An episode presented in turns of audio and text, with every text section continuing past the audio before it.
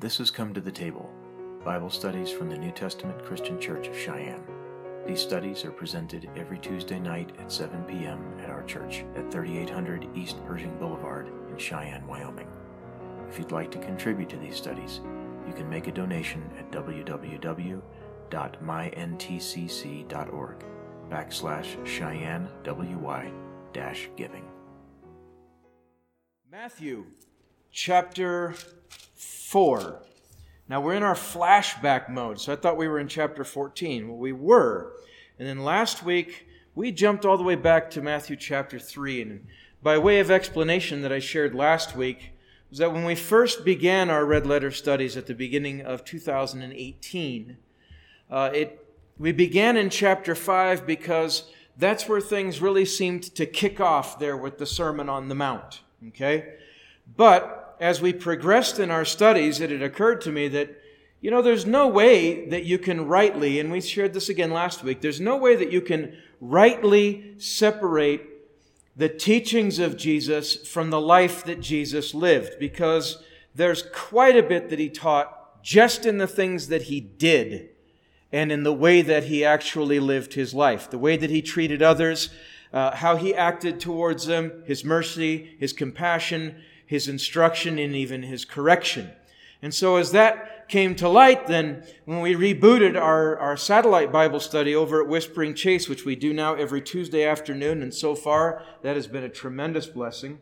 We had a decent crowd there today also. And so we decided that we were going to go back to where Jesus actually began to teach, at least within uh, the Gospel of Matthew, and that is in chapter three. And so last week, we talked about how he arrived on the scene of John's baptism. John was at the height of his ministry, or at the pinnacle of his ministry, and Jesus arrived to be baptized of John, and how that there were three or four lessons, that, or two or three at least, that came out of that one event alone, not the least of which was that it sort of marked the transition, the beginning of the end of John the Baptist's ministry and the beginning of Jesus' ministry. Because as he went down into the water to be baptized by John, and he came up out of the water, as we read at the tail end of chapter three, in the last three verses, that, or in the last two verses, Jesus came up out of the water, and then the heavens opened, and the Spirit of God appeared and descended like a dove and lighted upon him. And that became the indwelling of the Holy Spirit for him. And then the voice of God the Father speaking out of heaven saying, "This is my beloved Son, in whom I am well pleased." Well, right after that, because we had those lessons and we covered those last week, but immediately after that, we go right into verse four. There's no real, there's no real delay here. It just picks right up. And verse four, or chapter four, verse one begins, "Then was Jesus led up of the Spirit into the wilderness to be tempted of the devil." Stop right there. The very first lesson comes out in verse one of chapter four, and that is that Jesus was not only filled with the Spirit in the previous chapter, verse sixteen, but he was also led of the Spirit. And he was led of the Spirit because he was filled of the Spirit. He was filled with the Spirit. And that we understand from elsewhere in the New Testament, that they who are led by the Spirit of God, they shall be called the sons of God. As many as are led by the Spirit of God, they shall be the sons of God. And so Jesus' first lesson from chapter four was that he was willingly led by the Spirit. The Spirit guided him, drove him, led him, in some way compelled or impelled him, go up into the wilderness. And the devil is going to tempt you there. Now mark that word before we before we get uh, much further in this chapter. Mark that word tempt and remember what it means.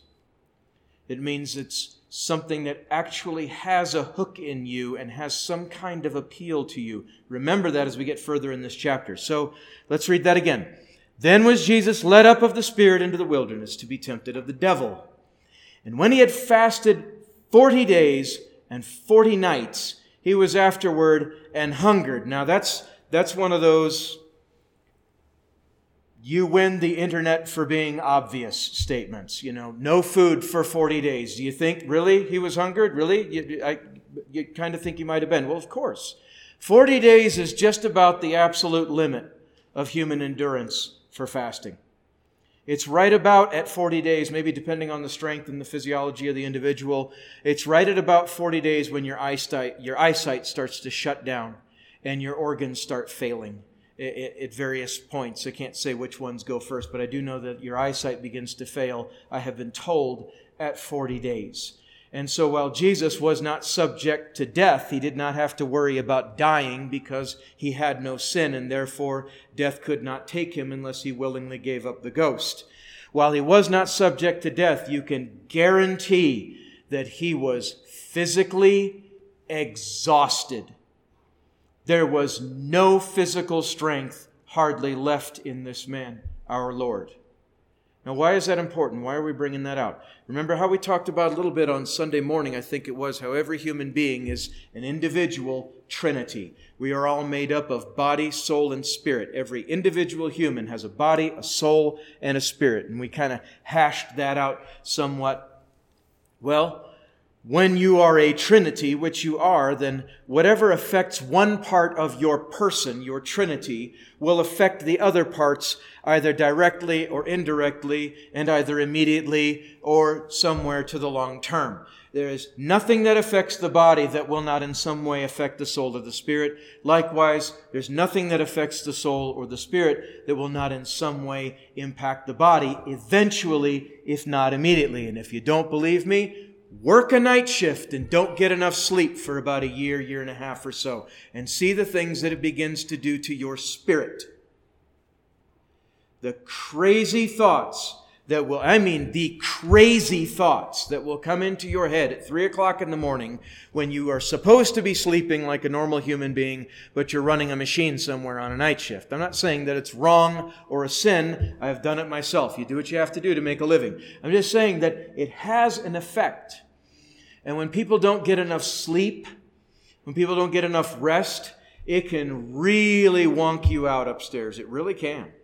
It really can. And then, not just that, it can begin to impact the health of your body as well. And it can impact all, all manner of things. And so it's all interconnected. It's all inter, it's all interwoven together. So Jesus had fasted for forty days and forty nights. He didn't have any physical strength to work with at that point. He didn't have any carnal resolve. He didn't have any stubbornness of will. He had none of those natural, let's be kind and call them resources.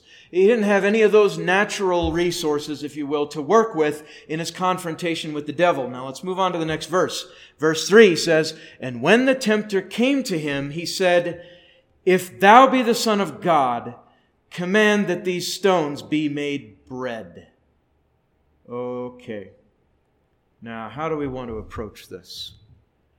Because there's several lessons in all of this, and they're all layered. They all kind of overlap one another, and they're all good. And there's the there's the the basic face value lesson of Jesus' response. But we want to dig a little deeper than that, don't we?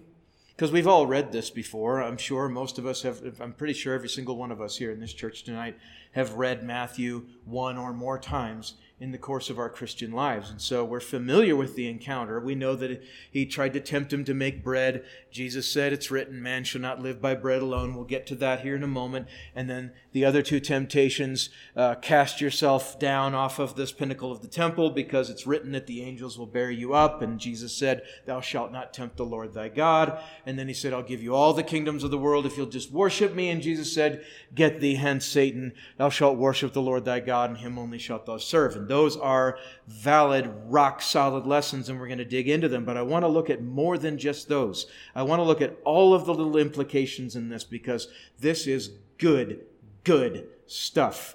Look at this. So the tempter came to him and said, "If thou be the Son of God, command these stones be made bread." Well, this was an attack on two fronts. Or uh, not on two fronts, but maybe...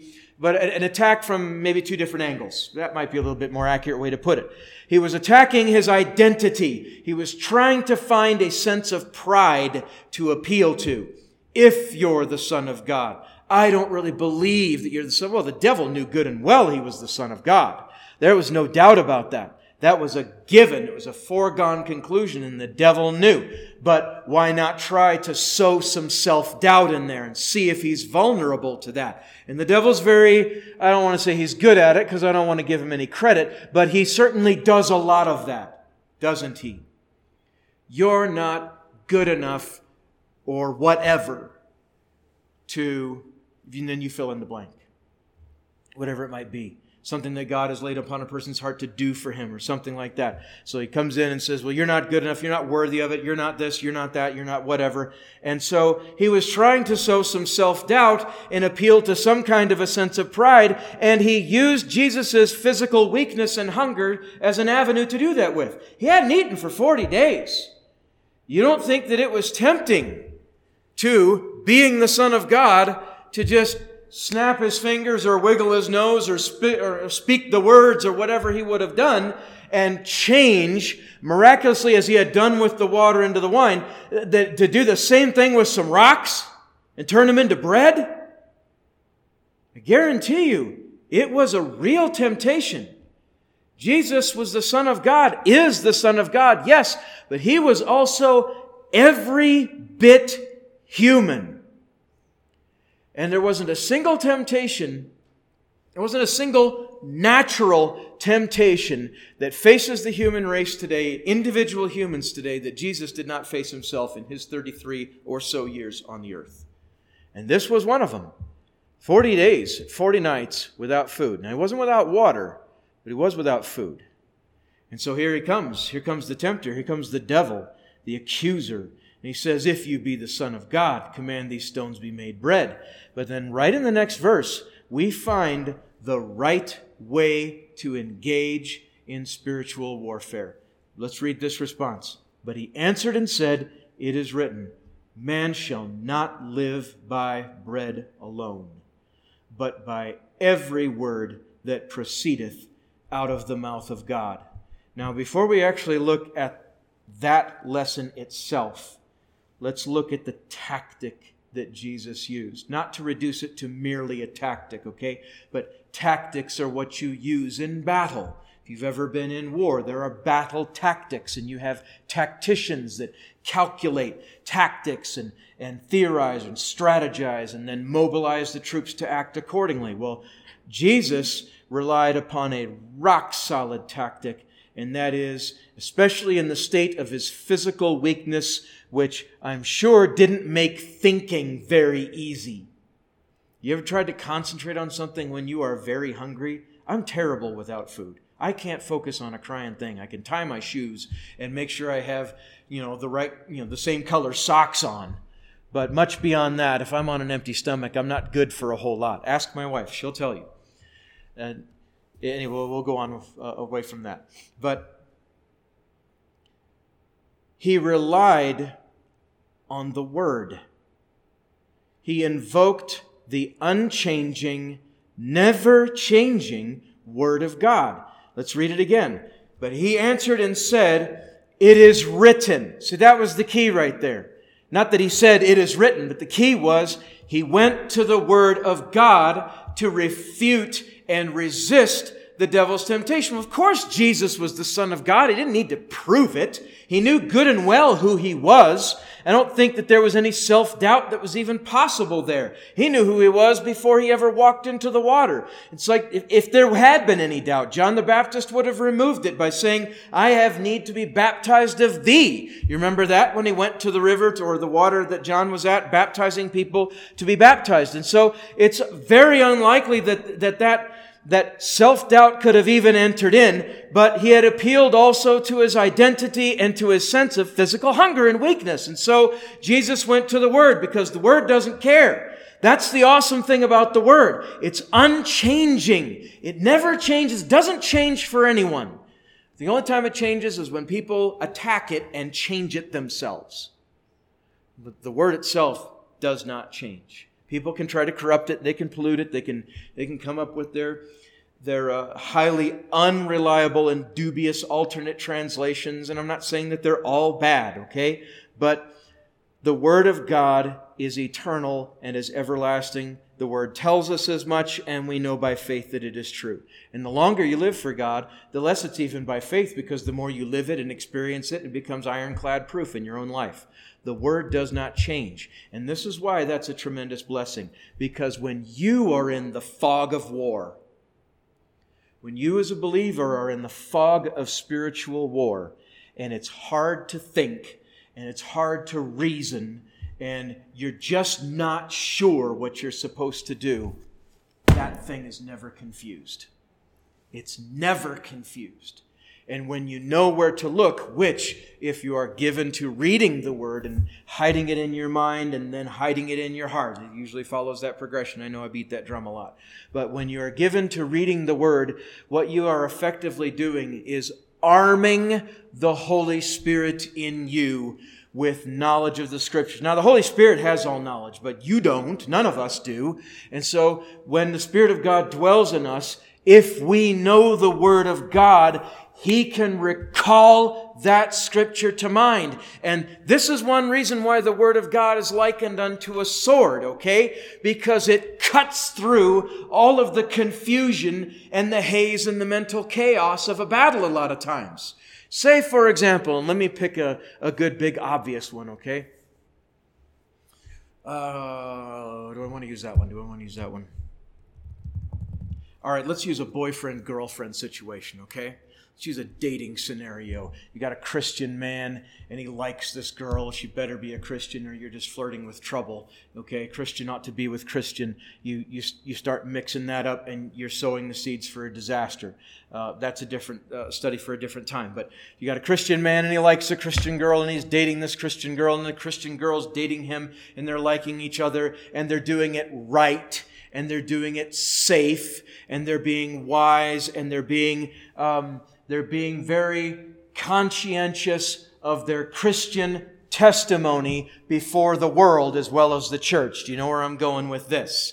You know, so they're not parking somewhere and making out in the back seat of their car, or front seat for that matter. I don't know if people still do that. Humans are humans. They probably still do. But they're not doing that, because while they know that a kiss is not fornication, you're still stoking flames you can't lawfully satisfy until somebody says, I do, in a wedding. Got to get that context right. It's like, okay, I'll just say I do in the car. No, no, no, no, no. Do things right. Okay, but they're dating one another, and and it's maybe it's one of those prolonged, protracted engagements. It's always baffled me. I've never understood why people do that. But then the men in my family have always moved very fast, and that's not always wise. So I'm not finding fault. It's just one of those things that kind of always went over my head. But it doesn't mean that it's not wise. Sometimes it can be very necessary, and it can be wise. But let's say it's one of those. And so it's like some three-year, four-year prolonged thing. And uh, and the flesh is getting frustrated, because that's what it does. Okay? And so... they can't get married yet, because maybe there's money problems, not quite, not don't really have a clear path to this thing yet, but it's going to be six more months. And things start getting heated, and things start getting confused. Well, we know automatically from the Word of God that God is not the author of confusion. So if there's confusion in the mind of the believer, it has not come from God. It has come either from the flesh, from the world, or from the devil, or from two or all three of those. Some combination of the three, okay? And so the Christian in his fogged reasoning, or her fogged reasoning, because while women and men are different, the appetites are can be much the same. They really can. Okay, so it's not just men. It's men and women. Either the Christian man or the Christian woman, there's some confusion there, there's frustration there, and so in in in that fog, your reasoning gets clouded, and your thinking gets clouded, and you get to thinking, well, it isn't fornication if we don't go all the way. This is how the carnal mind works. The spiritual mind doesn't work like this, but this is how the carnal mind works. That wouldn't afflict me. I'm a Christian. Well, but you live in a human body, And so your body will at times try to override your spirituality. It's up to us whether or not we actually let that happen. It's up to us individually as Christians as whether or not that happens. But that's the kind of thinking that a direction can go in. And so when that happens, then question marks pop into the mind. And you're like, all right, well, what's right and what's wrong? And that's when you start looking for the line between right and wrong on any one thing in your life, right? That's when you start looking for the line. This is right. This is wrong. I want black and white, binary. I don't want any questions in my mind. Okay, when you're in that battle, you go to the Word. You go to the Word. And say in the in the instance of the example that we're using here, the example of temptation to fornicate, which is um, sexual activity outside of the bounds of a lawful, healthy, et cetera marriage. You go to the Word. And you read about what Jesus said concerning a man lusting after a woman, looking at a woman to lust after her in her heart. And you go to the words of the various apostles that talked about fleeing fornication and abstaining fornication. You find it all throughout the Word. You find it all throughout the New Testament especially. We are always, we are always instructed in the Word to keep ourselves pure. Now, before you jump off the cliff of the other extreme, I'm not talking about, I'm not talking about compelled permanent celibacy. We all got here somehow. Your mom and your dad got frisky. There's no getting around that. Sex is not a sin, but it's got to be between a man and his wife, right? It has to be between a man and his wife. If it's between a man and anybody other than his wife, it's fornication. If the man is married, it's worse than that. It's adultery. Or if the person he's fooling with is married, then it's adultery. So we understand all of that. And I think we we all have that pretty well ironed out. There's very little clouding. There's very little confusion in that. Very little question in that. No gray areas really. But what's the point here? Jesus relied on the Word. So it doesn't matter how hot the battle is. It doesn't matter how confusing the fog of spiritual warfare is. It doesn't even matter how strong the temptation is.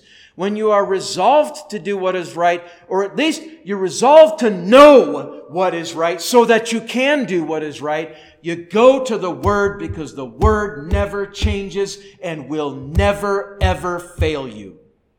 Even when your flesh absolutely wants to fail you. And there's times where a person will know what's right and then they may make the choice to do wrong anyway. But when you rely on the Word, so that you can do what is right, then you can't go wrong. Jesus said, "It is written, man shall not live by bread alone, but by every word that proceedeth out of the mouth of God." And so, well, what's that lesson right there? We're not going to just skip over that because that's the one we've always read. What was Jesus saying here? Now, what? It, well, actually, let me ask this question first before we go into that. Would it have been a sin? Would it have been wrong for Jesus to make the stones into bread? I don't particularly think so. But why do anything that the devil asks you to do or tells you to do? You know, it's like, I mean, think, I'm not saying that this was Jesus' thinking necessarily, but you know, devil, you're going to come up to me on my Father's world, and you're going to question who I am and then tell me to do a magic trick just to prove to you who I am. I mean, that was actually kind of insulting. That was kind of gutsy of the devil, but he's been gutsy since day one, so that shouldn't surprise us. But Jesus' message here was, man shall not live by bread alone. So the devil came at him with a carnal attack, and Jesus answered him with a spiritual answer. That's really clever. I mean, that's really flipping the game board around. That's really turning the tables on the adversary. You come up to me with a, with a, with a carnal battle, devil, and I'm going to give you a spiritual answer to that. He says, man shall not live by bread. It's almost like sticking it in the devil's face. It doesn't matter that I'm hungry, devil. It doesn't matter that I'm forty days without food. I'm not doing anything that you, uh, that you want me to do. You're the enemy. You led a rebellion in heaven. You provoked the fall of the human race, which was made in the image of my Father. I'm not doing anything that you say.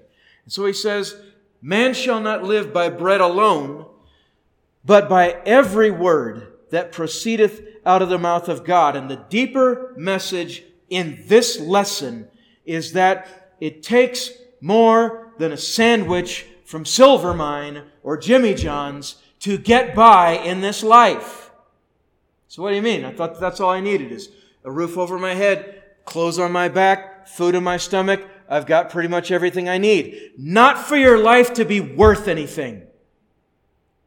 Because human beings, we spend our lives looking for meaning and for purpose and for some kind of a reason to be on the earth. I mean, it's the age-old question. It's as old, it's as old as humanity that has been born from a woman's womb, okay? Why am I here? Adam didn't ask that question, I don't think. I don't think Eve did either, because I think they knew from the, from the moment they were created, okay? But I think Seth answered that question. I think Cain and Abel both probably asked those questions. Why are we here? And why is this hard? And what, why do things hurt? And, you know, why do I get hungry? And, you know, Adam and Eve had to give them all those explanations. Well, son, it's a long story. We blew it. How'd you like to have to be the parents that explain that to your kids and your grandkids and your great-grandkids and your great-great-grandkids? Because that's how long these cats lived. They lived a long time in the in the ages before the flood, or in the in the centuries preceding the flood. But it takes more than just the food of our bodies and the stuff, the rudiments of the of, of the things that we own, in order for our lives to have any kind of purpose or any kind of meaning. It takes something greater than that. And every word that proceedeth out of the mouth of God, this is the stuff that imbues our life with actual meaning and purpose. Because what does the Bible tell us? That faith cometh by hearing, and hearing by the word of God, right? Faith cometh by hearing, and hearing by the word of God. Faith cometh by hearing, and hearing by the word of God. And when we hear the word of God and we read the word of God, the word of God finds a lodging place first in our minds, as we've so often talked about. It finds a lodging place in our minds, and then from our minds, if we don't just bottleneck it there and just count it as data and information sitting on our mental bookshelves, if I don't know if you have uh, if you're familiar with the practice of mind palaces and stuff like that, it's a memory technique. It's thousands of years old. But if you don't just bottleneck it there, but you let it actually all the way down into your heart, and you make it, you let it and make it become a part of who you are. That's the transformative part right there. And that's when you fulfill what James talks about, the brother of Jesus over in the book of James, be ye doers of the word and not hearers only, deceiving your own selves. Well, you can't be a doer of the word until you have embraced every word of the Father, as many words as you've heard anyway, because there's an awful lot there. But when you hear something from the word of God, when you hear every word or a word that proceedeth out of the mouth of God, as Jesus says here in four, verse four, when you hear it and you embrace it and incorporate it into who you are, man, that's where the change happens. And that's where things transform. And that's where you experience that spiritual growth. And it becomes part of you. I mean, how many things did you learn in high school, junior high, elementary school? How many things did you, did you learn that you remembered the next year? Oh, let me ask this one, because this is where I'm most guilty, okay? I don't mind incriminating myself. Suffer me a little bit of folly, all right, for the sake of humility and instruction. Reverend DeRuyter, you and I, I think we can relate to this. How much did you remember from tech school after every test? Not much. You were just trying to get through the test and then get into the next unit. So you probably did like I did. After every exam, which we had one once a week, I did a complete data dump to make room for the next load of information. We can't do that as Christians. We can't, because it's just data in the head, and then it falls out your head, and then what, what in the world good is it? And what good is it if we never act on it? This one thing Jesus said, man shall not live by bread alone, but by every word that proceedeth out of the mouth of God. What does it take to really live a life? Now, there are people that take their lives every day. There are people that end their lives every day that had money, had food, had a decent home, maybe even a beautiful home, had a nice car, had every, had, they had bread. Let's just roll, roll that up all un, under the category of bread. They had it. But their lives were still empty. Devoid of meaning, devoid of purpose, never could answer the question of why am I here? But when you sustain yourself on the everlasting word of God, when you sustain yourself on every word that proceedeth out of the mouth of God, your life begins to, it always had a purpose, but you begin to realize that purpose. Does that make sense? You know, it always had a purpose. God didn't just bring you into the world as an accident. He didn't bring anybody into the world as an accident. He has had a plan for everyone. That's a firm conviction that I've got. We are all come into the kingdom, as it were, for such a time as this. There's a reason why, Brother Lone, you weren't born four hundred years ago. There's a reason why I wasn't born uh, during the Middle Ages or during the Dark Ages. I think those overlap. They're not necessarily the same thing. You know, there's a reason why we didn't live five thousand years ago. We may not know what that reason is beyond just the very basic, because God wanted me on the earth now. Because God wanted me here today. Not a thousand or four thousand years ago. But we don't realize. That means to make real. It doesn't mean to just understand it in the mind. It means to make something real, okay? We don't realize that purpose, that call, that intent, that design until we have begun to feed ourselves and to sustain ourselves in soul and in spirit on every word that proceedeth out of the mouth of the Father. I was born with a purpose. I did not realize it until I began to feed on this and let this sustain my soul. And then the lights came on. And then maybe a different purpose. It is a different purpose for every for every individual. None of us are the same. None of us are exactly the same. God has an individual plan for every individual one of us. But we've got to feed and sustain ourselves on the word that proceedeth from the mouth of God. That's what sustains us. That's what imbues, or at least realizes, helps us to realize meaning in our lives. And then we're no longer just motes of dust floating through the universe. We're no longer of such nihilistic mindsets that everything's accidental and therefore nothing has any p- any purpose or meaning whatsoever. Then we won't think those kinds of toxic, not just wrong thoughts, man, they are poisonous thoughts. Because people who embrace that kind of thing, they turn into monsters a lot of times in the, in the realms of morality and ethics and things like that. Because why not? If nothing means anything, then nothing means anything.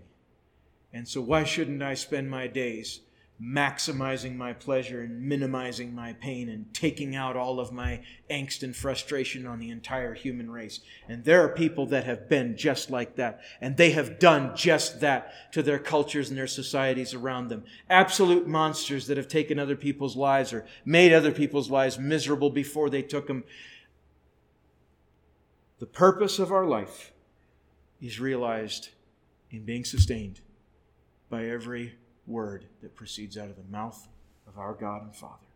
We'll pick it up next week, be it the will of the Lord, at the very next temptation, where the devil takes Jesus to the pinnacle of the temple and does the same thing he just did, but he uses the word himself to attack Jesus. And then we'll read how Jesus beat that one. And I think we'll cover the next two probably in the next Bible study.